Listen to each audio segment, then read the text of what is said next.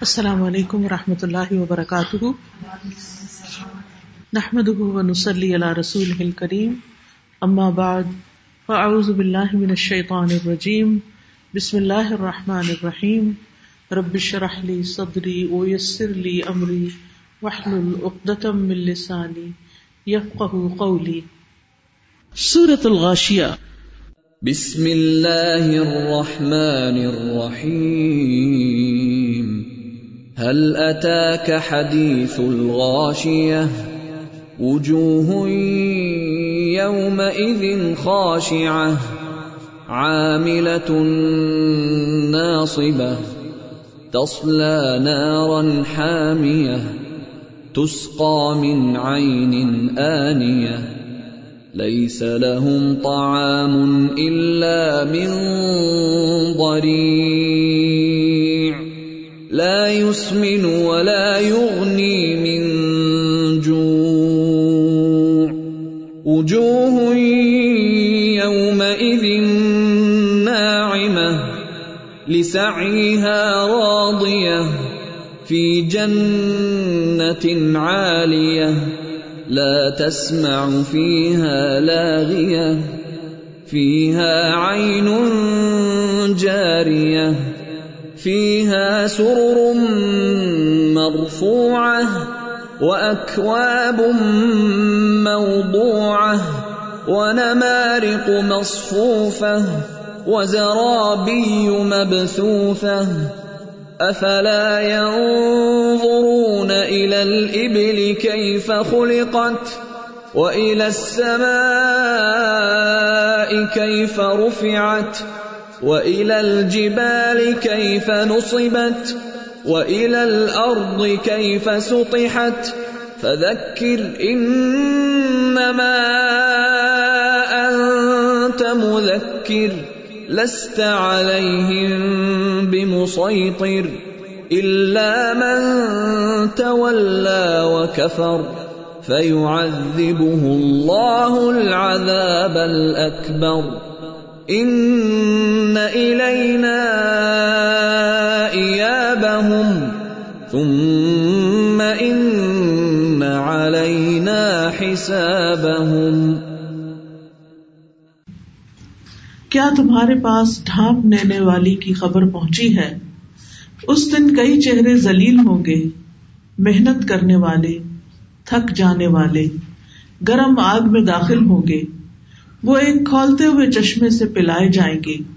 ان کے لیے کوئی کھانا نہیں ہوگا، مگر دری ایسے جو نہ موٹا کرے گا اور نہ بھوک سے کچھ فائدہ دے گا۔ کئی چہرے اس دن تر و تازہ ہوں گے، اپنی کوشش پر خوش ہوں گے، بلند جنت میں ہوں گے۔ وہ اس میں بےحودگی والی کوئی بات نہیں سنیں گے۔ اس میں ایک بہنے والا چشمہ ہے، اس میں اونچے اونچے تخت ہیں۔ رکھے ہوئے آپ خورے ہیں اور قطاروں میں لگے ہوئے گاؤ تکیے ہیں اور بچھائے ہوئے مخملی قالین ہے کیا وہ اونٹوں کی طرف نہیں دیکھتے کہ وہ کیسے پیدا کیے گئے؟ اور وہ آسمان کی طرف نہیں دیکھتے کہ وہ کیسے بلند کیا گیا؟ اور پہاڑوں کی طرف نہیں دیکھتے کہ وہ کیسے نصب کیے گئے؟ اور زمین کی طرف کہ وہ کیسے بچھائی گئی؟ بس تم نصیحت کرو، تم صرف نصیحت کرنے والے ہو، تم ہرگز ان پر کوئی مسلط کیے ہوئے نہیں ہو۔ مگر جس نے منہ موڑا اور انکار کیا تو اسے اللہ عذاب دے گا۔ سب سے بڑا عذاب یقیناً ہماری ہی طرف لوٹ کر ان کا آنا ہے۔ پھر ان کا حساب بھی ہمارے ہی ذمے ہے۔ عزیز بہنوں، اس وقت میں نے آپ کے سامنے سورت الغاشیا کا ترجمہ پڑھا ہے۔ آپ سب اس سورت سے فیملیئر ہی ہوں گے۔ تیسرے پارے کی سورت ہے اور بہت مشہور صورتوں میں سے ہے۔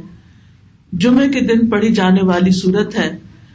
نعمان بن بشیر سے ایک شخص نے پوچھا کہ رسول اللہ صلی اللہ علیہ وسلم، جمعہ کے روز سورت الجمہ کی تلاوت کے بعد کون سی سورت پڑھا کرتے تھے؟ یعنی جمعے کی نماز میں۔ تو انہوں نے کہا کہ حل عطا کا حدیث الغاشیا اسی طرح عیدین میں بھی آپ اس سورت کو پڑھا کرتے تھے۔ یعنی دونوں عیدوں کے موقع پر جب بڑا اجتماع ہوتا، بڑا کراؤڈ ہوتا، تو پہلی رکت میں سب بحسم ربک العلی اور دوسری رکت میں حل عطا کا حدیث الغاشیا پڑھا کرتے۔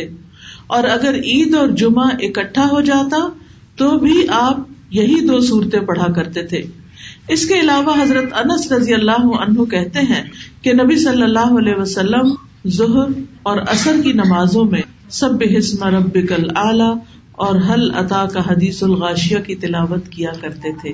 ظہر اور اثر کی نمازوں میں۔ آپ میں سے کتنے لوگوں کو زبانی یاد ہے؟ ماشاء اللہ ایک دو لوگوں کو یاد ہے اور بھی کچھ۔ جی تو ایسا ہے کہ اگر ہم آج کے لیکچر کے بعد، اس کو سمجھنے کے بعد، اس کا ترجمہ یاد کرنے کے بعد، اس کو اپنی زہر اور اثر کی نمازوں میں شامل کر لیں، تو ان شاء اللہ آپ دیکھیں گے کہ ہماری نمازوں کا خوشی و خزو بڑھ جائے گا۔ اور اگر نمازوں کا خوشی و خزو بڑھتا ہے، تو اس کا کیا فائدہ ہے؟ اللہ سبحانہ و تعالیٰ کا کوئی حاصل ہوتا ہے، اسی طرح یہ بھی ہے کہ قرآن مجید میں آتا ہے، قد افلح المؤمنون الذین هم فی صلاتهم خاشعون۔ کہ یقیناً کامیاب ہو گئے، فلاح پا گئے، پار لگ گئے، وہ مومن جو اپنی نمازوں میں خوشبو اختیار کرتے ہیں۔ تو ہم سب کو اس بات کا مسئلہ رہتا ہے کہ ہماری نمازوں میں خوشبو نہیں ہے، کیونکہ ہم چاہتے ہیں کہ اللہ کی طرف دھیان ہو، لیکن چونکہ ہمیں اس کا مطلب نہیں آتا ہوتا، تو اس لیے پھر ہماری توجہ بھی نہیں رہتی۔ لیکن ان شاء اللہ آج کی اس مجلس میں آنے کا اور محنت کرنے کا کچھ فائدہ یہ ہوگا کہ آپ کی نمازوں کے اندر خوشبو آ جائے گا، اگر آپ اس کو سمجھ کے پڑھیں گے۔ اور ویسے بھی آپ دیکھیں کہ ہم سب دنیا میں ہمیشہ تو رہنے والے نہیں ہیں۔ ایک دن تو ہمیں واپس جانا ہے، اور واپسی کی تیاری بھی ضروری ہے۔ انسان جوان ہو یا بوڑھا ہو موت کا وقت تو کسی کو بھی نہیں پتا۔ اور آج کل تو آپ دیکھیں کہ جتنے حادثے ہو جاتے ہیں، چاہے وہ گھروں کے اندر ہوں یا باہر، حادثوں سے بری مراد، کہ طرح طرح کی ایسی بیماریاں کہ جو انسانوں کو اپنے گھیرے میں لے لیتی ہیں۔ کارڈیک اریسٹ ہو گیا، اور اسی طرح کی چیزیں اچانک اسٹروکس ہو جاتے ہیں۔ بیٹھے بٹھائے انسان دنیا سے منہ موڑ لیتے ہیں۔ ابھی ریسنٹلی ہمارے عزیزوں میں ایک ڈیتھ ہوئی ہے، صرف ٹوینٹی ایٹ ایئرس کا بچہ۔ شاید آپ نے کبھی وہ خوشبو خریدی بھی ہو، سید جنید کی۔ سعودی عرب جو لوگ جاتے ہیں، وہ وہاں مکہ ٹاور اور ان جگہوں پر ان کی شاپس ہیں اور ماشاء اللہ بہت ہی اچھے لوگ ہیں، بہت ہی خیر والے اور بہت ہی اچھے اخلاق والے اور بہت بہترین لوگ۔ لیکن یہ ہے کہ بچہ ہالیڈیز پہ گئے ہوئے تھے ٹرکی اور واپس آیا اور اچانک اس کے ہارٹ کو کچھ تکلیف ہوئی ہے۔ ہاسپٹل میں لے گئے ہیں، وینٹیلیٹر پہ رکھا ہے، علاج وغیرہ ہوتے رہے ہیں۔ لیکن چل بسا، ایک چھوٹا سا بچہ ہے اور ایک ابھی پیدا ہونے والا ہے دسمبر میں، اور وائف جو ہے وہ صرف ٹوینٹی ٹو ایئرس کی ہے اونلی ٹوینٹی ٹو تو کوئی سوچ بھی نہیں سکتا تھا کہ اتنی یگ ایج میں اچانک یعنی خوشیوں میں کہتی کہ اس سے پہلے یعنی ان کی ویڈنگ اینیورسری تھی، اور وہ اسی لیے گئے ہوئے بھی تھے، اور خوب خوب انجوائے کیا اور خوش ہوئے، اور بیٹھے بٹھائے دنیا سے چلے گئے۔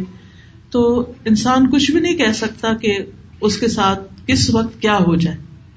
نہ ڈاکٹر بچا سکتے ہیں، نہ پھر کوئی دم درود، نہ کوئی ہماری دعائیں، کوئی بھی چیز کام نہیں آتی۔ بس اللہ نے ہر ایک کے لیے ایک زندگی لکھی ہے۔ ہمیں نہیں پتا ہماری زندگی کتنی ہے۔ ہم دنیا میں جتنے بھی اچھے گھر بنا لیں، ہماری جاب جتنی بھی اچھی ہو جائیں، ہماری ڈگریاں جتنی بھی بڑی ہو جائیں، کوئی چیز ہمیں واپس جانے سے روک نہیں سکتی۔ جب وعدے کا وقت آ جائے گا تو جانا ہی پڑے گا۔ تو عقل مند وہ ہے کہ جو اس دنیا میں رہتے ہوئے اپنی آخرت کی تیاری کرتا ہے۔ تو ہمیں اس کی تیاری ساتھ ساتھ رکھنی ہے۔ تیاری کرنے کے لیے سب سے پہلے ہمارے پاس معلومات ہونی چاہیے کہ وہ جہان ہے کیسا اور اس دن ہوگا کیا جب ہم اللہ کے حضور پیش ہوں گے۔ کچھ باتیں تو ہم نے اپنے بڑوں سے سن رکھی ہوتی ہیں، لیکن کچھ باتیں سنی سنائی ہی ہوتی ہیں۔ اصل یقینی اور حقیقی علم جو ہے وہ قرآن کا علم ہے۔ تو اس لیے قرآن کو پڑھنا، قرآن کو سمجھنا، قرآن کی مجلسوں میں حاضر ہونا، اس کے لیے وقت نکالنا، اس کے لیے ایک پکا ارادہ انسان کر لے کہ یہ تو میں نے کرنا ہی کرنا ہے اور اپنے لیے کرنا ہے، کسی اور پر تو احسان ہی نہیں۔ تو اس صورت میں آپ دیکھ رہے ہیں کہ اللہ سبحان تعالیٰ قیامت کے احوال کے بارے میں اور اس کی مصیبت، خیز، ہولناکیوں کے بارے میں بیان کر رہے ہیں، قیامت تمام مخلوق کو ڈھانپ لے گی۔ الغاشیا کا مطلب ہی کیا ہے؟ ڈھانپ لینے والی۔ یعنی ہر ایک پہ چھا جائے گی۔ کوئی نبی پیغمبر ہو کوئی عام انسان ہو کوئی نیک ہو بد ہو انسان ہو فرشتے ہو سب کے سب جو ہے وہ قیامت کو دیکھیں گے۔ اور قیامت کے آنے پر ہر چیز فنا بھی ہو جائے گی۔ اور پھر اس دن لوگوں کو ان کے اعمال کی جزا و سزا دی جائے گی۔ لوگ الگ الگ دو گروہوں میں بٹ جائیں گے۔ ایک گروہ جنت میں جائے گا، دوسرا گروہ جہنم میں جائے گا۔ تو اللہ سبحان و تعالیٰ نے دونوں گروہوں کے بارے میں اس صورت میں واضح طور پر بتا دیا۔ سب سے پہلے تو جہنمیوں کے بارے میں بتایا کہ وجوہ ہوئی یوم عزن خاشا کہ کچھ چہرے اس دن جھکے ہوئے ہوں گے۔ کس وجہ سے؟ انسان یعنی نیچے سر کیوں جھکا لیتا ہے؟ کب سر جھکاتا ہے؟ جب وہ شرمندگی محسوس کرتا ہے۔ رسوائی کی وجہ سے۔ یعنی جب اس کو بہت شرم آتی ہے لوگوں سے، اور یہ وہ لوگ ہوں گے کہ جنہوں نے دنیا میں محنت کی عاملت الناصبہ یعنی سخت محنت کرنے والے، سخت لیکن تھکے ہوئے ہوں گے۔ کیونکہ وہ اس دن کی جو مصیبت کو دیکھیں گے تو چہرے پریشان ہو جائیں گے۔ وجوہ ہوئی یوم ازن خاشیا عاملت الناصبہ، کہ دنیا میں وہ محنت کر کر کے تھک گئے۔ آپ نے دیکھا ہوگا کہ جو لوگ ساری زندگی کام کرتے ہیں، جب بڑھاپے کی عمر کو پہنچتے ہیں، تو ان کے چہرے تھکے ہوئے نظر آتے ہیں کہ یہ تھک گئے۔ یا پھر ہر روز بھی ہم دیکھتے ہیں کہ صبح اٹھتے ہیں تو فریش ہوتے ہیں۔ اور سارے دن کی محنت، کام کاج کر کے شام کے وقت ہماری آنکھیں بھی تھک جاتی ہیں، ہمارا چہرہ بھی مسکرانا بھی مشکل ہو جاتا ہے اور دل چاہتا ہے کہ بس اب فوراً ہم بیڈ پہ چلے جائیں۔ تو کچھ لوگ ایسے ہوں گے کہ جو دنیا میں بڑے کام کر کے آئے ہوں گے، کام کر کر کے تھک چکے ہوں گے، لیکن وہاں پر زلیل و خوار ہو رہے ہوں گے۔ یہ کون لوگ ہوں گے؟ دو طرح کے لوگ۔ ایک یہ کہ جو دنیا ہی کے لیے تھکتے رہے، آخرت کی فکر نہیں کی۔ اور دوسرا یہ کہ دنیا میں نیکی کے نام پر ایسے ایسے کام کرتے رہے جو اللہ تعالیٰ نے بتایا نہیں تھے۔ خود ساختہ کام کرتے رہے، تو پھر وہاں ان کی عبادت قبول نہیں ہوگی اور ان کو سخت مشقت کا سامنا ہوگا۔ تسلا نارن حامیہ اس دن وہ بھڑکتی ہوئی آگ میں داخل ہوں گے۔ تسکا منائن آنیا ان کو ایک کھولتے ہوئے چشمے کا پانی پلایا جائے گا۔ جب انہیں سخت پیاس لگے گی وہ یس تغیث یوگاس بیما کل محل یشمل وجوہ اگر وہ فریاد کریں گے کہ ہمیں کچھ پینے کو دیا جائے، تو ایسے پانی سے ان کی فریاد رسی کی جائے گی جو پگھلے ہوئے تانبے کی طرح ہوگا، جو چہروں کو بھون ڈالے گا۔ یہ ان کا مشروب ہوگا۔ اور جہاں تک ان کے کھانے کا تعلق ہے لئی سلحم تعام اللہ منظری تو ان کے لیے خار دار جھاڑ کے سوا کوئی کھانا نہیں ہوگا۔ آپ دیکھیں کہ دنیا میں انسان کو سب سے اچھا کھانا کون سا لگتا ہے؟ کہ جو آسانی سے حلق میں اتر جائے، جو آسانی سے چبا لیا جائے۔ جیسے میٹ ہے تو جو سافٹ میٹ ہوتا ہے، وہ کھانا مزیدار ہوتا ہے۔ ہارڈ جو ہوتا ہے، وہ اس کے مقابلے مشکل ہوتا ہے۔ اسی طرح جو چیزیں جیسے دودھ ہے، آسانی سے پی لیتا ہے، انسان حلق سے اتر جاتا ہے یا حلوا ہوتا ہے یا کھیر ہوتی ہے، لیکن اس کے مقابلے میں کچھ کھانے جو کچی سبزیاں ہوتی ہیں، ان کو چبا چبا کے انسان کھا کے حلق سے اتارتا ہے۔ تو وہاں پر جو کھانے کو دیا جائے گا، وہ آسانی سے حلق میں نہیں اترے گا۔ لا یوس ولا یغنی منجو نہ وہ موٹا کرے گا اور نہ بھوک مٹائے گا۔ یعنی انسان کے جسم کو نہیں لگے گا اور نہ ہی اس کی وجہ سے بھوک ختم ہوگی، کیونکہ وہ کڑوا اور بدبودار اور انتہا درجے کا گٹیا کھانا ہوگا کہ جس کو وہ بھوک کے مارے کھانا چاہیں گے لیکن کھا بھی نہ سکیں گے۔ اس کے برعکس دوسرا گروہ جو ہے، جو دنیا میں اللہ سے ڈرتے ہوئے زندگی بسر کرتا ہے، ایمان کے ساتھ، عمل سالے کے ساتھ، ان کے بارے میں فرمایا، وجوہ ہوئی یوم عزن کچھ چہرے تر و تازہ ہوں گے۔ یعنی ان پر نعمتوں کی تازگی نظر آئے گی، ان کے بدن تر و تازہ ہوں گے، ان کے چہرے نور سے چمک دمک رہے ہوں گے، وہ انتہائی خوش ہوں گے۔ لسا ہارا دیا وہ اپنی کوششوں کی وجہ سے راضی مطمئن ہوں گے کہ وہ دنیا میں تھکے ضرور تھے، لیکن ان کی تھکاوٹ آخرت کے لیے تھی۔ وہ کل کے لیے تھکے تھے، قیامت کے دن کے لیے تھکے تھے۔ لہذا وہاں ان کے چہرے جو ہیں وہ مطمئن ہوں گے۔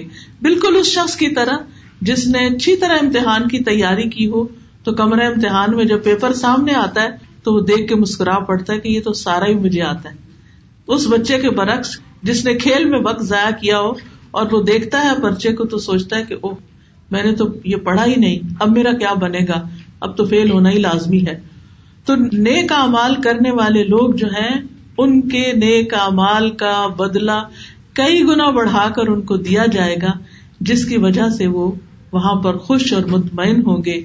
فی جنت عالیہ، بلند جنتوں میں ہوں گے۔ اعلیٰ میں ان کا مقام ہوگا۔ بالا خانے ان کو عطا ہوں گے، جہاں نعمتوں کی انتہا ہوگی۔ کوئی بھی چیز جو وہ مانگیں گے، وہ ان کو دے دی جائے گی۔ قطوف دانیا جس کے پھل جھکے ہوئے ہوں گے۔ یعنی ان کے ہاتھوں کی پہنچ میں ہوں گے۔ دنیا میں کیا ہوتا ہے؟ اچھے اچھے جو پھل ہوتے ہیں بازو کا بہت اونچے جا کے لگتے ہیں۔ مثلاً کھجورے ہیں عمدہ قسم کی کھجورے لیکن آپ ہاتھ بڑھا کے نہیں توڑ سکتے۔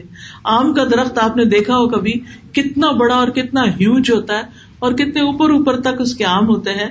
اسی طرح کوکونٹ کو آپ دیکھیں کہ کتنا اونچا ہوتا ہے۔ لیکن قیامت کے دن جنت میں نیک لوگوں کے لیے پھل، ان کی خدمت میں خود حاضر ہو جائیں گے۔ یعنی direct from the tree fresh fruit ان کو حاصل ہوں گے۔ دنیا میں تو آپ اس کو صرف ڈریم ہی کر سکتے ہیں۔ اس کو حاصل کرنا بہت مشکل کام ہے، خصوصاً یہاں۔ لا تسما فی ہا لاغیا وہاں کوئی وہ لاہ بات نہیں سنیں گے۔ کوئی حرام بات، کوئی لاہ کلمہ، کوئی باطل بات، ان کا سارا کلام وہاں اچھا اور نفع بخش ہوگا۔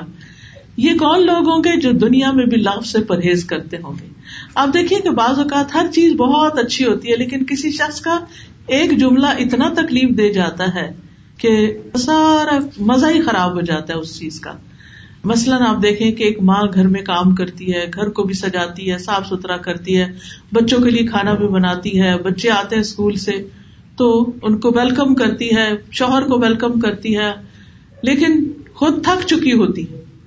اب اگر اس سارے میں ایک دفعہ بھی وہ یہ کہتی ہے کہ سارا گھر کا کام کر کے میں تو بہت تھک گئی، اب تم لوگ کھاؤ، کھانا میں جا رہی ہوں اندر۔ تو اب آپ دیکھیے کہ سارا مزہ خراب ہو جاتا ہے۔ جب ماں بیچ میں نہ ہو اور ماں احسان جتا رہی ہو کر کے، تو بچوں کے دل چھوٹے ہو جاتے ہیں۔ بچے جو ہیں وہ کھانے کا وہ مزہ نہیں ہوتا جس طرح ماں بیچ میں بیٹھ کے ٹیبل پہ سب کے ساتھ، سب بچوں کے ساتھ شیئر کر رہی تھی، ان سے دن کا حال پوچھ رہی ہوتی ہے، بچے اسکول میں کیا ہوا؟ پھر تمہاری دوست نے کیا کیا؟ پھر تمہارے گیمز میں کیا ہوا؟ تمہاری ٹیچر نے کیا کیا؟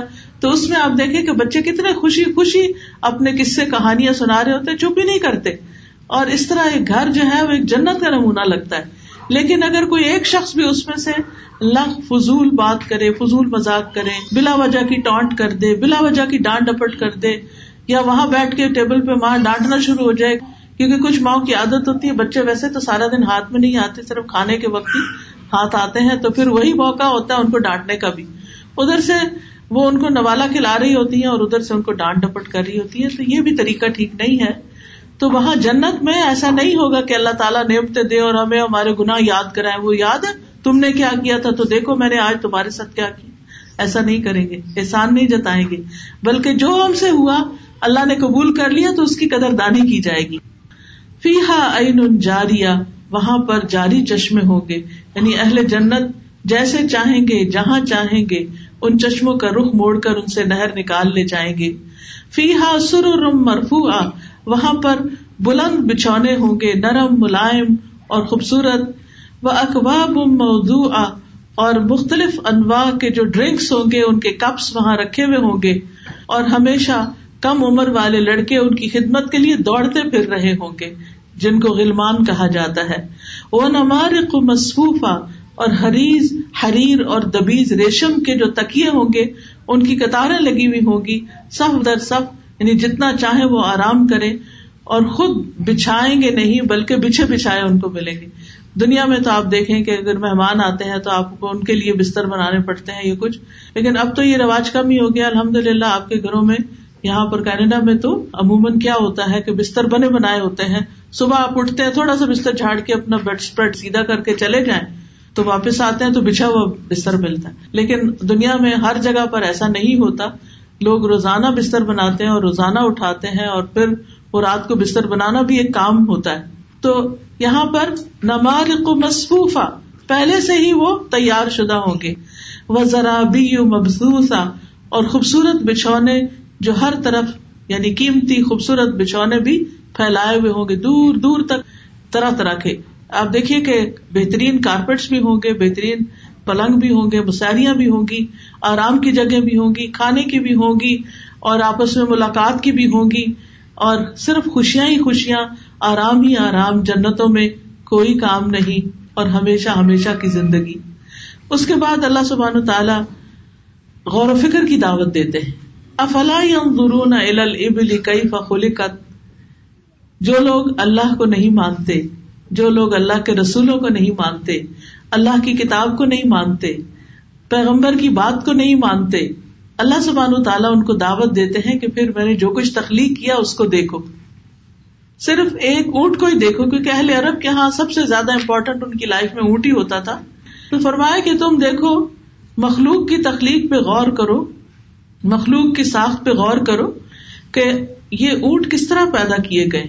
یعنی کس طرح اتنا بڑا ہیوج ہیوج ہیوج جانور ہوتے ہوئے انسان کے لیے مسفر ہے۔ کتنی حیرت کی بات ہے۔ اور پھر دودھ بھی دیتا ہے۔ اگر آپ اس پہ سفر کر رہے ہیں اور کئی راستے میں ریسٹورینٹ نہیں سوچیے ارب کے صحراؤں میں لوگ اس پہ سفر کرتے تھے اور راستے میں اسی کا دودھ نکال کے پی لیتے تھے۔ اور وہی ان کے لیے آرام کی جگہ اور وہی ان کے سواری کی جگہ ہوتی تھی۔ اور پھر بہت تحقیقات اس پر کی گئی ہیں کہ اونٹ کی ہڈیاں جو ہیں، وہ کتنے فائدے کی ہیں اور اس کی کھال کتنے فائدے کی ہے۔ اسی سے ان کے گھر بنتے تھے۔ وہی ان کے بچھونوں کے کام آتے تھے۔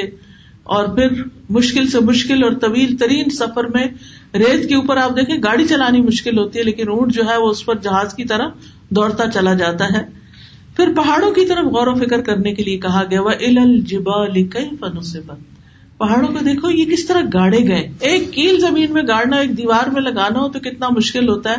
آپ نے دیکھا ہوگا کہ جب بڑے بڑے پلازے بنتے ہیں تو زمین کو دور دور تک کھودتے ہیں۔ اس کھدائی میں کتنی کرینیں ٹوٹ جاتی ہیں، کتنی مشقت ہوتی ہے۔ آگے کوئی چٹان آ جائے تو کتنی مشکل ہوتی ہے۔ اور پھر جا کر وہاں بنیادیں رکھی جاتی ہیں اور اس کے اوپر عمارتیں بنتی ہیں۔ اللہ تعالیٰ فرماتے کہ تم نے غور کیا کہ زمین کے اوپر اتنے بڑے بڑے پہاڑ کس نے اندر ٹھوک کے لگا دیے؟ اور یہ زمین کی کیلے بھی ہیں جس کی وجہ سے زمین جو ہے، اس میں بیلنس قائم ہے۔ وہ ال کئی فصحت اور زمین کو دیکھو، کیسے بچھا دی گئی؟ کتنی کشادگی کے ساتھ اس کو میلو میل پھیلا دیا گیا، نہایت نرم اور ہموار بنایا گیا، تاکہ بندے اس پہ ٹھکانا کر سکیں، اس پہ کھیتی باڑی کر سکیں، باغات اگا سکیں، عمارتیں تعمیر کر سکیں، اس کے راستوں پر، سڑکوں پر سفر کر سکیں۔ تو یہ سب کچھ اللہ سبحان تعالیٰ نے انسان کے لیے پیدا کیا۔ فذکر انما انت مذکر۔ اور پھر نبی صلی اللہ علیہ وسلم کو فرمایا جا رہا ہے کہ آپ نصیحت کیجیے خوشخبری دیجیے آپ کا کام تو نصیحت کرنا ہی ہے۔ اور جو بھی دین کی طرف بلانے والے ہیں، ان کا اصل کام کیا ہے کہ لوگوں کو بتاتے رہے سمجھاتے رہے اس کے بعد اللہ نے جو نبی صلی اللہ علیہ وسلم پر ذمہ داری ڈالی، اس پر ان پہ کوئی ملامت نہیں۔ انہوں نے اپنا کام کر دیا، پیغام پہنچا دیا۔ اور لستا علیہم بے مسعطر آپ ان پر مسلط نہیں کیے گئے کہ ضروری ان کو منوا کے چھوڑے حق کا پیغام سب کے لیے پھر جو مان لے، سو مان لے، جو نہیں مانتا، وہ خود ذمہ دار ہے اپنا۔ کل قیامت کے دن کسی کو بلیم نہیں کر سکے گا کہ ہمیں کسی نے بتایا نہیں تھا۔ اللہ من و کفر مگر جو کوئی اطاعت سے منہ موڑے گا اور کفر کا رویہ اختیار کرے گا یعنی اللہ تعالیٰ کا انکار کر دے گا، اللہ کے رسولوں اور فرشتوں کا انکار کر دے گا۔ اللہ العذاب الکبر تو اللہ اس کو بہت بڑا عذاب دے گے۔ العذاب الکبر آپ دیکھیے کہ العذاب الکبر جو ہے نا وہ آگ کا عذاب ہے۔ دنیا میں انسان کو تکلیف مختلف چیزوں سے پہنچتی ہے۔ مثلاً آپ کو سر درد ہے، وہ بھی درد ہے۔ برداشت ہو جاتی ہے۔ آپ کو بخار ہے، گرمی ہے، تپش آپ کے جسم میں، وہ بھی ٹھیک ہے۔ زکام ہو گیا ہے، وہ بھی ٹھیک ہے۔ کوئی اور بیماری ہے یا پھر دھوپ ہے۔ یا سخت گرمی ہے، یا برف ہے، سخت ٹھنڈک ہے۔ طرح طرح کی چیزیں انسان کو تکلیف دیتی، یا کوئی چیز اوپر آ گری ہے، کوئی چوٹ لگ گئی ہے، کسی نے مارا ہے، یہ ساری تکلیفیں ہیں۔ لیکن یہ کوئی حیثیت نہیں رکھتی آخرت کی تکلیف کے مقابلے میں۔ اور دنیا میں بھی جو آگ کی تکلیف ہے، آگ کی تکلیف۔ کبھی آپ نے دیکھا ہوگا پراٹھا بناتے ہوئے اگر آپ چمٹا استعمال نہیں کریں اور گرم تیل والے روٹی کو پکڑ لیں تو آپ کا حال کیا ہوتا ہے؟ ریسنٹلی میں نے ایسے ہی سستی کی میں نے کہا چلے ویسے ہی اٹھا لیتی ہوں جب میں اٹھانے لگی تو اتنی شدید جلن نہیں تھی، پین جو میری انگلیوں کے راستے آگے تک چلی۔ اور دن بھر مجھے بار بار اس کا الحمد للہ کہ وہ جگہ تو اس طرح نہیں جلی، لیکن وہ جو چند لمحوں کے لیے اس گرم تیل پر ہاتھ پڑا، اس کی جو شدید پین تھی، وہ اس نے مجھے سارے پینس بلا دیے۔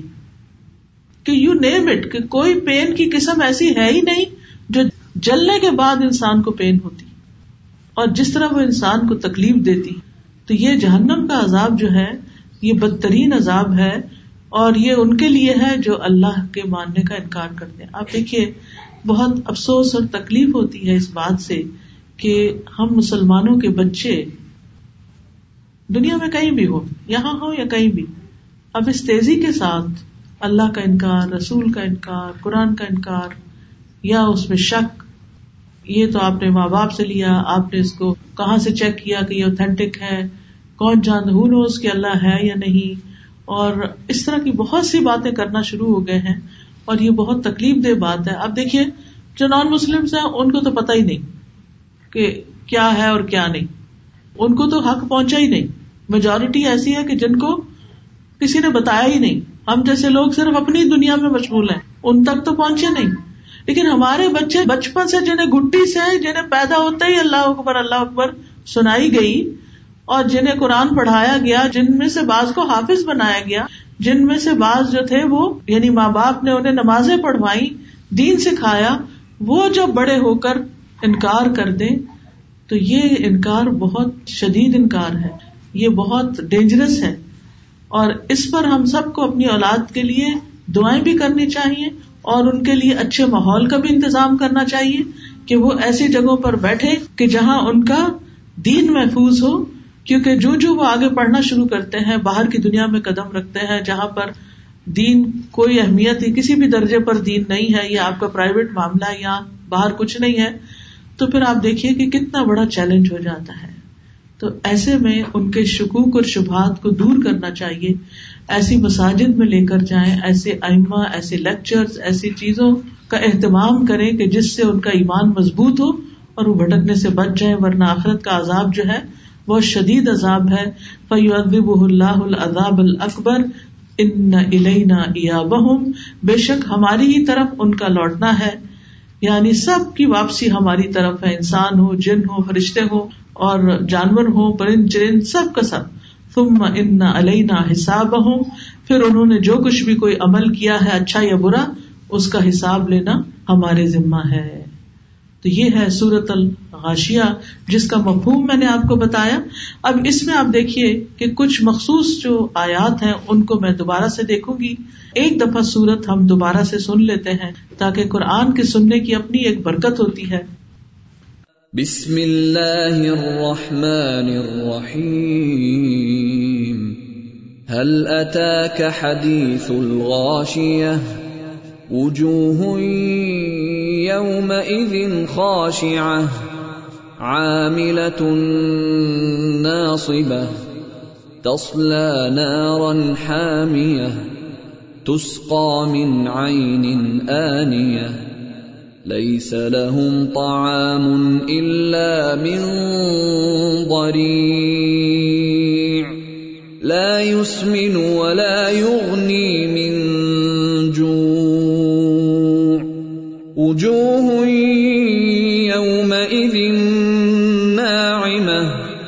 لسعيها راضية في جنة عالية لا تسمع فيها لاغية فيها عين جارية فيها سرر مرفوعه واكواب موضوعه ونمارق مصفوفه وزرابي مبثوثه افلا ينظرون الى الابل كيف خلقت والى السماء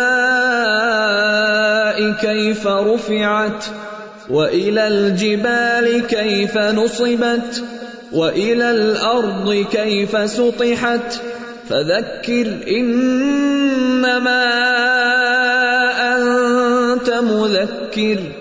لَسْتَ عَلَيْهِمْ بِمُصَيْطِرٍ إِلَّا مَنْ تَوَلَّى وَكَفَرَ فَيُعَذِّبُهُ اللَّهُ الْعَذَابَ الْأَكْبَرَ. إِنَّ إِلَيْنَا ثم ان علينا حسابهم. تو سورت کے شروع سے ہم انشاءاللہ دوبارہ سے دیکھتے ہیں کچھ اہم آیات۔ سب سے پہلے ہے، وجوہ یوم دن خاشیا کہ اس دن چہرے بگڑ جائیں گے، چہرے جھکے ہوئے ہوں گے۔ چہروں پر ساری تھکاوٹ نظر آئے گی۔ اب دیکھیے کہ ہمیں سب سے زیادہ فکر کس چیز کی ہوتی؟ ہم ہاتھوں کی بھی کیئر کرتے ہیں مینی کیور پیڈی کیور باقی جسم کی بھی فکر کرتے ہیں۔ لیکن سب سے زیادہ ہمیں فکر کس چیز کی ہوتی ہے؟ چہرے کی۔ چہرے پر کوئی نشان نہ ہو۔ چہرے کے لیے جو میک اپ استعمال ہوتا ہے، وہ سب سے مہنگا ہوتا ہے۔ اس کو حسین بنانے کی فکر کرتے ہیں، جھریاں آنے لگے تو فکر کرتے ہیں۔ طرح طرح کے چیزیں کریمیں دیکھتے ہیں لوشن دیکھتے ہیں۔ ہماری کیسی اسکن ہے، کیا سوٹ کرے گا؟ یہ ساری ایفرٹ کس لیے ہوتی ہے؟ تاکہ ہم خوبصورت نظر آئیں۔ قیامت کا دن، حشر کا میدان، ساری دنیا وہاں اکٹھی ہے۔ سب کٹھے۔ اور وہاں پر انسانوں کا حال کیا ہوگا؟ کہ جو لوگ اللہ کا انکار کر کے جائیں گے، اللہ کو ناراض کر کے جائیں گے، ان کے چہرے بگڑ جائیں گے۔ کس قدر شرمندگی کی بات ہوگی۔ تو کون کون سی چیزیں ہیں جو چہروں کو بگاڑ دیں گی؟ ان میں سب سے پہلے اللہ کا انکار ہے۔ قیامت کا انکار ہے، آیات کا انکار ہے۔ بازو کا ہم پورے قرآن کا تو انکار نہیں کرتے، لیکن کہتے ہیں یہ آیت میری سمجھ میں نہیں آتی، میں اس کو نہیں مانتا۔ نوز باللہ۔ ایک آیت کا بھی انکار پورے قرآن کا انکار ہے۔ جو آیت بھی قرآن میں سے سمجھ نہ آئے، اسے سمجھنے کی کوشش کرے بجائے اس کے کہ یہ کہیں کہ میں نہیں اس کو مانتا۔ باقی سب حکم مانتا، میں اس کو نہیں مانتا۔ پھر آپ دیکھیں کہ مجرموں کو اس دن چہروں کے بل گھسیٹا بھی جائے گا۔ یوم یوس حبو نار اللہ وجوہ جس دن وہ آگ میں اپنے چہروں کے بل گھسیٹے جائیں گے۔ تو آپ خود سوچیے کہ چہروں پہ کیا خراش آئے گی۔ ناک کا، ماتھے کا حال کیا ہوگا؟ چہروں کے بل آگ میں اوندے ڈالے جائیں گے۔ چہروں پر سیاہی چھا جائے گی، رنگ کالا ہو جائے گا۔ چہرے جھلس جائیں گے۔ سورت المؤمنون میں آتا ہے تل فہ وجوہ النار۔ ان کے چہروں کو آگ جھلسا دے گی اور اس میں وہ تیوری چڑھانے والے ہوں گے یعنی بگڑ جائیں گے چہرے۔ پھر جھوٹ اور تکبر سے چہرے سیاہ ہوں گے۔ پھر اللہ اور رسول کے مقابلے میں بڑوں کی اطاعت سے چہرے آگ میں الٹ پلٹ کیے جائیں گے۔ سورت الحضاب میں آتا ہے، یوم تقلب وجوہہم فی النار۔ یقولون یا لیتنا اتان اللہ و اتان الرسول جس دن ان کے چہرے آگ میں الٹ پلٹ کیے جائیں گے، جیسے کباب بنتا نا، ایک طرف سے پکے، پھر دوسری طرف، پھر دوسری طرف، پھر دوسری تو یہی ان کا حال ہوگا کہ کبھی آگے، کبھی پیچھے یعنی ان کو سخت سزا دی جاتی رہے گی۔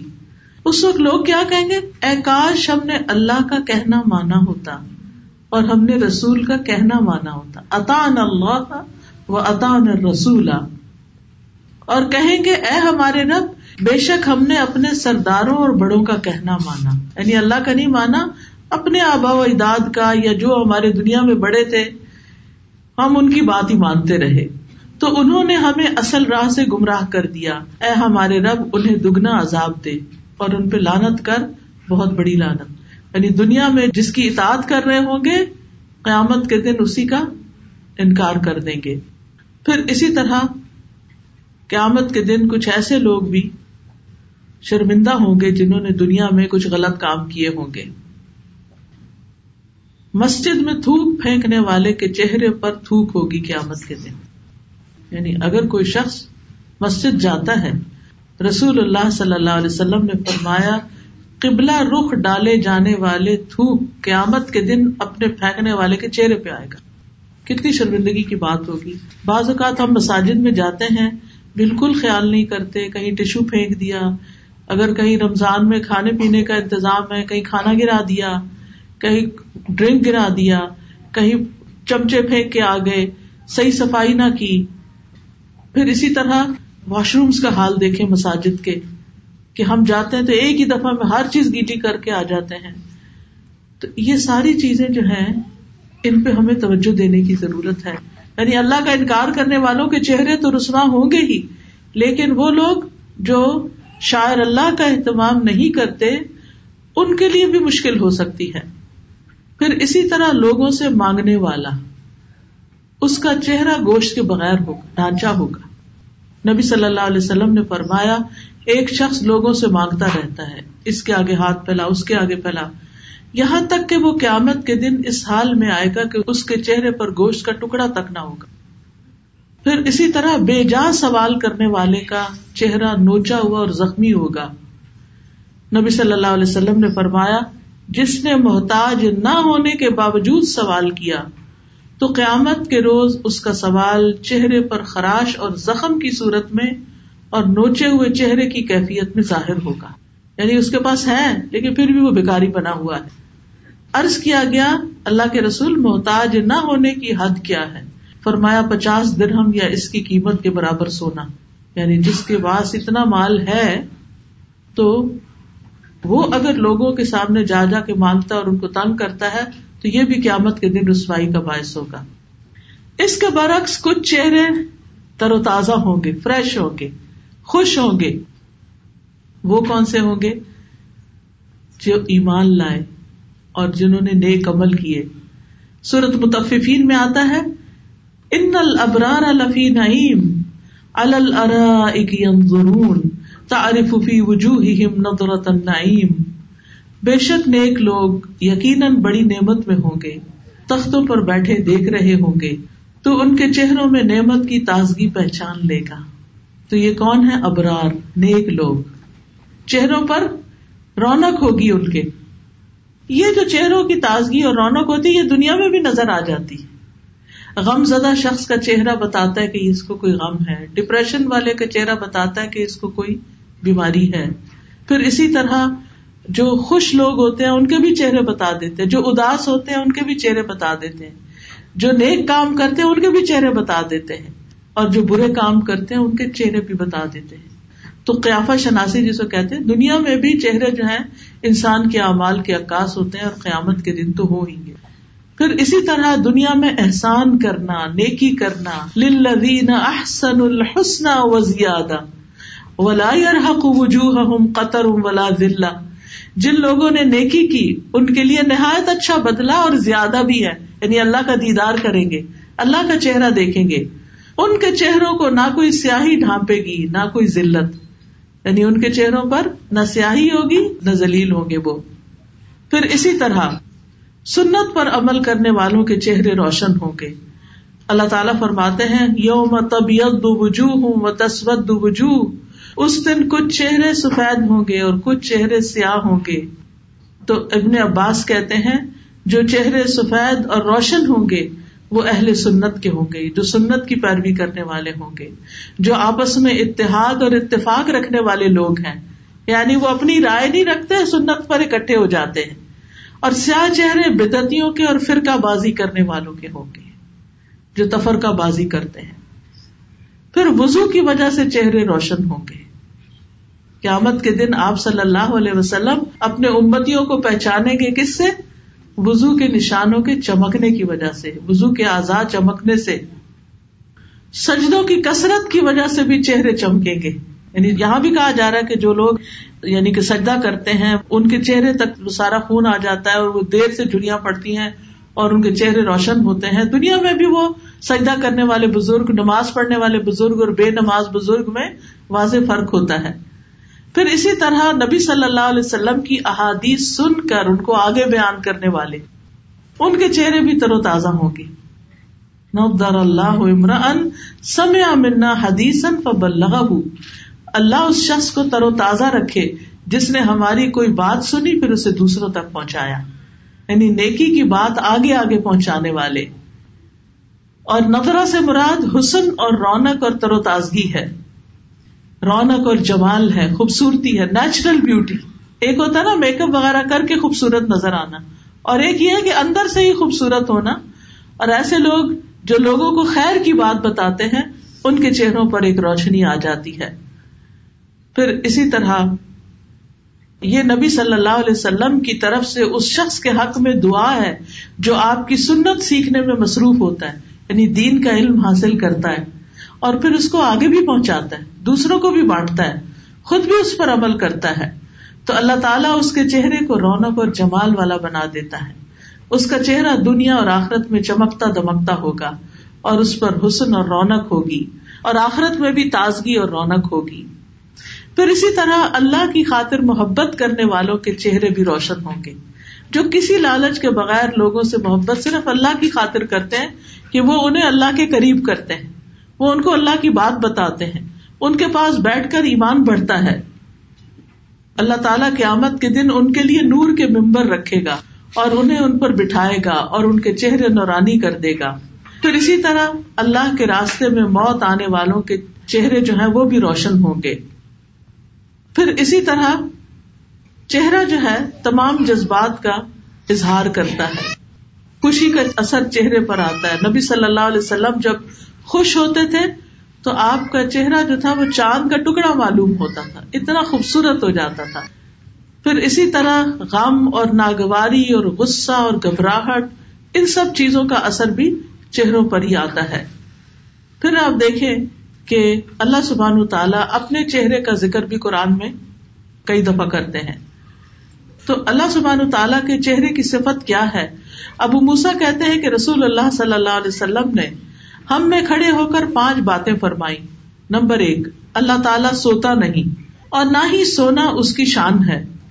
میزان اعمال کو جھکاتا اور بلند کرتا ہے۔ یہ دوسری بات ہو گئی۔ تیسری بات، اس کی طرف رات کا عمل دن سے پہلے اور دن کا عمل رات سے پہلے بلند کیا جاتا ہے یعنی چلا جاتا ہے۔ ہم نے آج کے دن میں جو جو کام کیا وہ شام کو اوپر پہنچ جائیں گے، اثر کی نماز کے بعد چوتھی بات یہ کہ اس کا حجاب نور ہے اور بعض روایت میں آتا ہے آگ ہے یعنی روشن ہے مراد۔ اگر وہ اسے کھول دے تو اس کے چہرے کی شعائیں جہاں تک اس کی نگاہیں پہنچتی ہے مخلوق کو جلا کے رکھ دیں۔ تو اللہ سبحان تعالی کا چہرہ سب سے زیادہ روشن ہے۔ ہر چیز فنا ہو جائے گی سوائے اللہ کے چہرے کے۔ اللہ کے چہرے سے عظیم کوئی چیز نہیں۔ سب سے بڑی چیز جو ہے وہ اللہ کا چہرہ ہے۔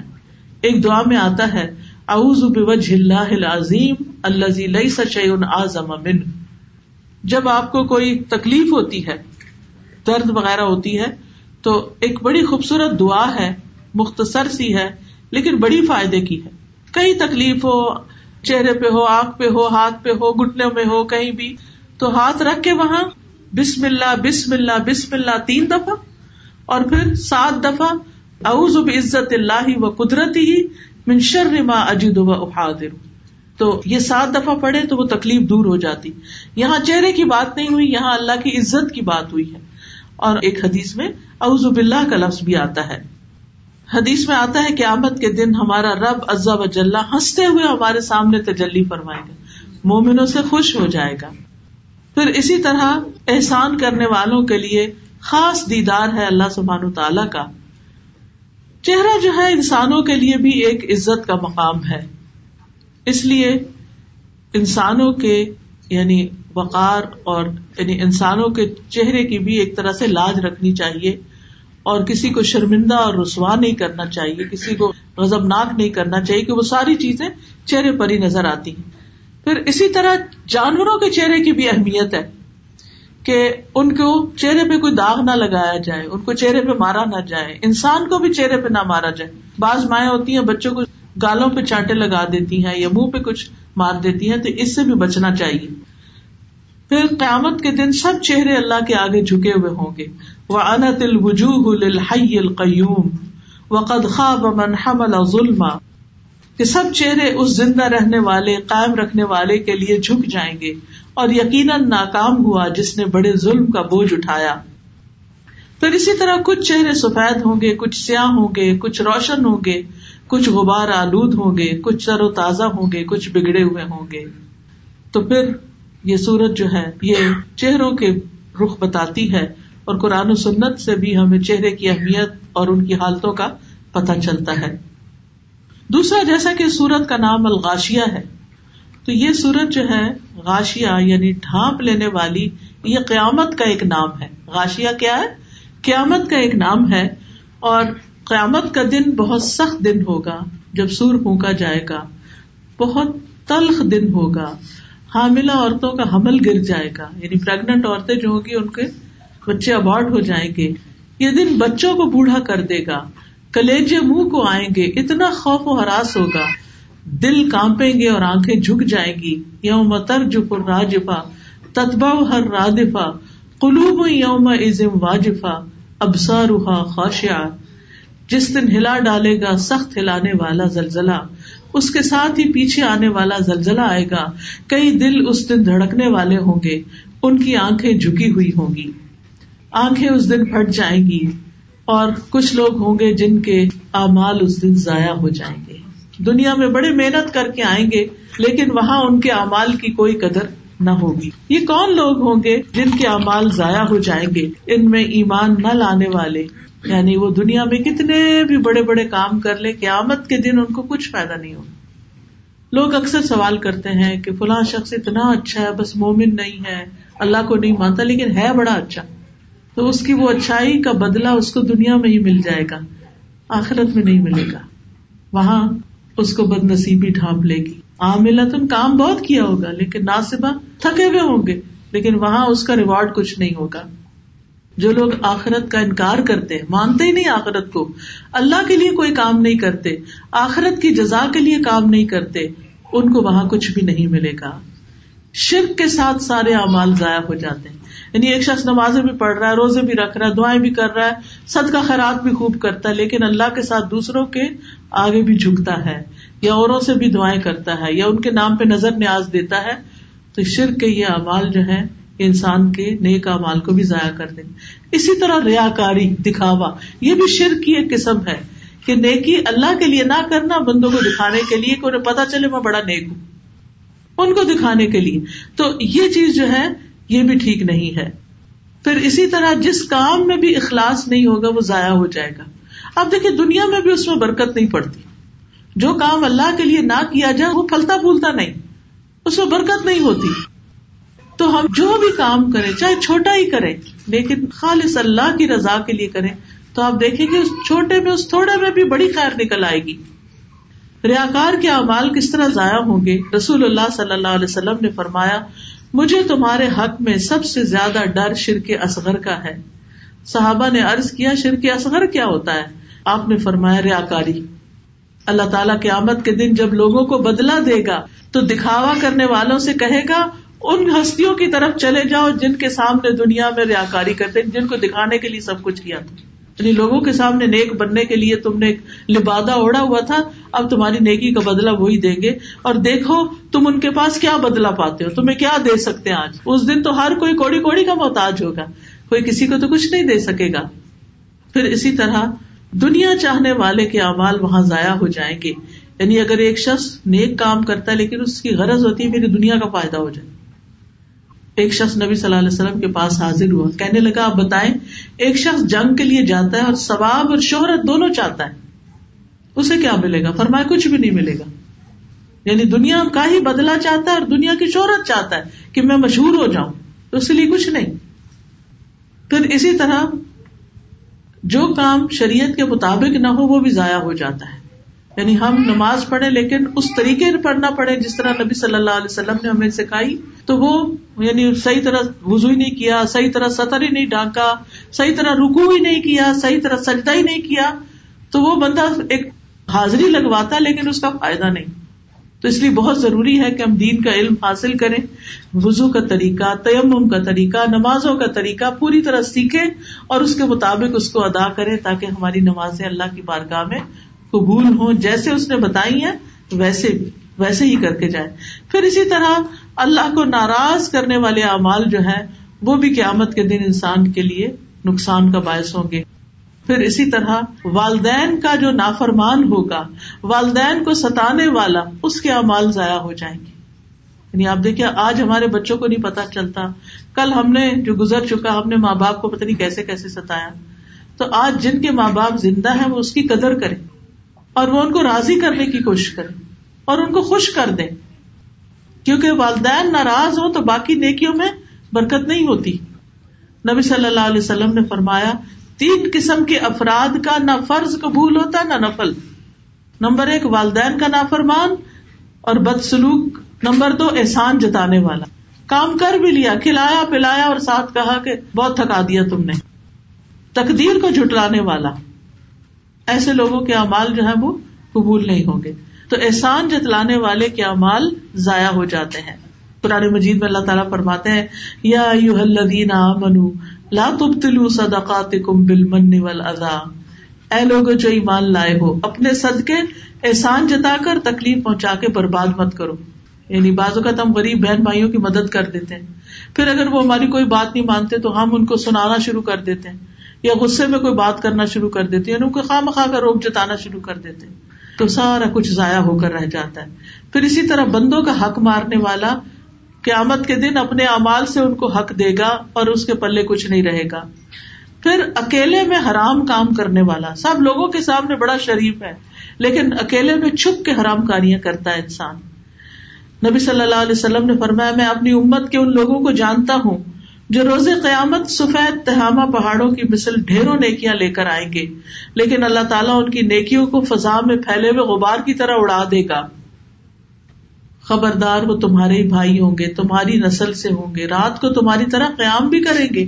لیکن اکیلے میں، تنہائی میں اللہ کے حرام کردہ امور کا ارتکاب کریں۔ جیسے زنا وغیرہ یا چھپی ہوئی دوستیاں یا اور اسی طرح کے۔ پھر اسی طرح ایک برا جملہ انسان کی زندگی بھر کی نیکی ضائع کر دیتا ہے بعض اوقات۔ ایک شخص نے کہا، اللہ فلاں کو تو معافی نہیں کرے گا۔ بڑا نیک آدمی تو خود۔ دوسرے کے لیے یہ اس کو معافی نہیں ہونی۔ اللہ تعالیٰ نے فرمایا، یہ کون آدمی ہے جو میرے بارے میں قسم کھاتا کہ میں اس کی مغفرت نہیں کروں گا؟ میں نے اس کو تو معاف کر دیا اور تیرے امال ضائع کر دیے۔ کیونکہ بازو کا ہم نیکی کرتے ہیں نا، تو ہمیں بڑا زوم ہو جاتا ہے کہ ہم نیک ہیں اور دوسرے سارے لوگ بڑے گناگار ہیں۔ یہ تکبر بھی نہیں انسان کے اندر آنا چاہیے۔ ہمیں نہیں پتا کہ ان کے چھپے ہوئے کون سے نیک امال جو ہے وہ ان کو فائدہ دے جائے تو اس لیے زبان کو بھی احتیاط سے استعمال کرنا چاہیے۔ لوگوں کے دل نہیں دکھانے چاہیے۔ لوگوں کے ساتھ آسن طریقے سے پیش آنا چاہیے۔ کہیں ایسا نہ ہو کہ وہ ہرٹ ہو، ان کے دل دکھے اور ان کے اندر سے کوئی بدوا نکلے جو تباہی کر کے رکھ دے۔ تو اس لیے سنبھل سنبھل کے معاملے کرنا بڑا ضروری ہے۔ پھر اسی طرح یہ ایک اور آیت، تسلا نارن حامیہ، جہنم کی آگ کی شدت کی بات کی گئی ہے کہ وہ بھڑکتی ہوئی آگ ہے۔ قرآن مجید سے پتا چلتا ہے کہ وہ چہروں کو جھلس دے گی، چہرے کی کھال ادھیڑ دے گی۔ اور دنیا کی آگ تو جہنم کی آگ کا سترواں حصہ ہے۔ وہ دنیا کی آگ سے سکسٹی نائن ٹائم زیادہ ہیٹ والی سوچیے دور سے ہی اس کی ہیٹ کتنی زیادہ آ رہی ہوگی۔ اور پھر جہنمیوں کے کھانے پینے کے بارے میں بھی قرآن میں اور آیتوں میں بھی آتا ہے۔ پگھلے ہوئے تانبے جیسا پانی دیا جائے گا، گرم پانی اور بہتی ہوئی پیپ پلائی جائے گی۔ لیکن نیک لوگ جو ہوں گے وہ اپنی کوششوں پر راضی ہوں گے، خوش ہوں گے۔ یہ راضی کیسے ہوں گے؟ کیونکہ دنیا میں انہوں نے اللہ کو راضی کر دیا۔ وہ اللہ کے فیصلوں پہ راضی ہو گئے۔ کس طرح؟ مثلاً اگر کوئی فوت ہو جاتا ہے، تو ہمارا ریئیکشن کیا ہوتا ہے؟ کہ ابھی تو اس کا وقت نہیں تھا۔ یہ نہیں کہنا چاہیے۔ ہمیں نہیں پتا اس کا وقت تھا یا نہیں۔ اللہ نے اس کو لے لیا۔ اگر ہم راضی ہو جاتے ہیں، تو اللہ بھی ہم سے راضی ہو جاتا ہے۔ اور پھر جو نیک امال کرنے والے ہوں گے، وہ اتنے خوش ہوں گے کہ اپنے امال سب کو دکھائیں گے۔ ہاں وہ مکر کتاب یا پھر جنت کی بلندی اور حسن کے بارے میں بھی ہمیں پتا چلنا چاہیے۔ جنت کے سو درجے ہیں اور ایک درجے کا دوسرے سے اتنا فاصلہ ہے جتنا زمین اور آسمان کے بیچ میں۔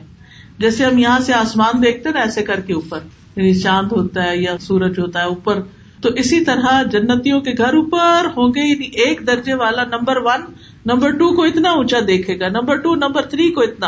اور سو درجے تک آپ سوچیے وہ کون خوش قسمت ہوں گے جن کو بلند درجے ملے۔ یہاں پر کیا فرمایا گیا؟ فی جنت عالیہ، اوپر اوپر، اونچی منزلوں پر ہوں گے، بالا خانے ہوں گے۔ جنت کی وسط کے بارے میں فرمایا کہ زمین و آسمان کے برابر ہوگی۔ ایک ایک کا گھر اتنا بڑا۔ دنیا میں کس کا گھر اتنا ہے کہ کوئی ایک پوری یعنی کہ بعض فارم ہاؤس ہوتے ہیں، سو ایکڑ، دو سو ایکڑ۔ لیکن وہ بھی کسی ایک شہر کا ایک حصہ ہی ہوتا ہے۔ اگر گوگل پہ اس کو دیکھے تو ایک ڈاٹ جتنا ہی نظر آ رہا ہوگا۔ تو جنت جو ہے وہ بہت ہی وسیع ہے۔ ابن عمر کہتے ہیں کہ رسول اللہ صلی اللہ علیہ وسلم سے پوچھا گیا، جنت کس چیز سے بنی ہے؟ فرمایا، ایک اینٹ سونے کی، ایک اینٹ چاندی کی۔ اس کا سیمنٹ، کستوری، اس کی مٹی، زعفران، اس کے سنگریز موتی اور یاقوت ہے۔ کیا خوبصورتی ہوگی اور کیا حسن ہوگا۔ آج تو ذرا سی قیمتی ٹائلیں ہم لگا لیں تو ہم پھولے نہیں سماتے، تو وہاں تو سونے اور چاندی کی اینٹیں لگی ہوئی ہوں گی اور اندر خوشبودار گارا ہوگا۔ یا اور موتیوں سے سجاوٹ ہوگی اور فرشتے جنت کے حسن سے مروب ہو کر رہ جائیں گے۔ اور فرشتے جب دیکھتے ہیں جنت کو تو کہتے ہیں، تو کتنی خوش نصیب ہے، تو بادشاہوں کی منزل ہے۔ دنیا میں چاہے وہ غریب بھی ہوں گے، لیکن اچھے امال کی وجہ سے وہاں عالیشان محلات میں ہوں گے۔ اور وہاں کی بڑی اہم بات یہ ہے کہ لا تسم فی لاغیا لغ بات نہیں وہاں ہوگی۔ وہاں جھوٹ نہیں ہوگا، فریب اور دھوکا نہیں ہوگا۔ سلامتی کی بات ہو کوئی کسی کو ہرٹ نہیں کرے گا، کوئی کسی کو ٹانٹ نہیں کرے گا، کوئی کسی کو تنز کے تیر نہیں مارے گا۔ اختلافات اور بغض سے پاک فضا ہوگی۔ سانس میں تصبیحات جاری ہوگی یعنی انسان کو تصویر پڑھنے کے لیے بھی ایفرٹ نہیں کرنی پڑے گی۔ صبح شام اللہ کی تصویر کر رہے ہوں گے۔ پھر فرمایا فی ہا عین جاریا جنت میں باغ اور چشمے ہوں گے۔ مقربین کا چشمہ جو ہے، اس میں تسنیم کی ملاوٹ ہوگی اور خاص قسم کا چشمہ ہوگا۔ فوارے بھی ہوں گے، سلسبیل کا پانی ہوگا۔ جنت میں آبشارے بھی ہوگی فالز۔ پھر دودھ، پانی، شہد اور شراب کے سمندر ہوں گے۔ نہر کوثر بھی ہوگی۔ خوشبودار پہاڑوں سے نہریں بہیں گی۔ نہر زمین کی سطح پر بہ رہی ہوگی۔ فی ہا سر مرفو وہاں اونچی نشستیں ہوں گی۔ سونے اور جواہرات کے بنے ہوئے پلنگ ہوں گے۔ جنتی اب تختوں پر مزے کر رہے ہوں گے۔ کوئی کام نہیں کرنا پڑے گا، کوئی تھکاوٹ نہیں ہوگی۔ جنت کے برتن سونے کے ہوں گے۔ اور وہاں پر شیشے کے ایسے برتن ہوں گے جو چاندی کی قسم کے ہوں گے یعنی چمکدار۔ اور مشروب اور برتن خود بخود پاس آ جائیں گے۔ یعنی انسان صرف چاہے گا تو چیز خود بخود سامنے آ جائے گی۔ پھر جنت کے قالینوں کا ذکر ہے یہاں پر۔ سورت الرحمان میں بھی آتا ہے۔ وہ ایسے قالینوں پہ تکیے لگائے ہوئے ہوں گے جو سبز ہیں، نادر اور نفیس ہیں۔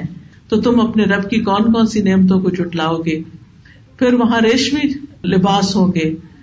اور پھر اسی طرح جنت کی بے شمار نعمتیں۔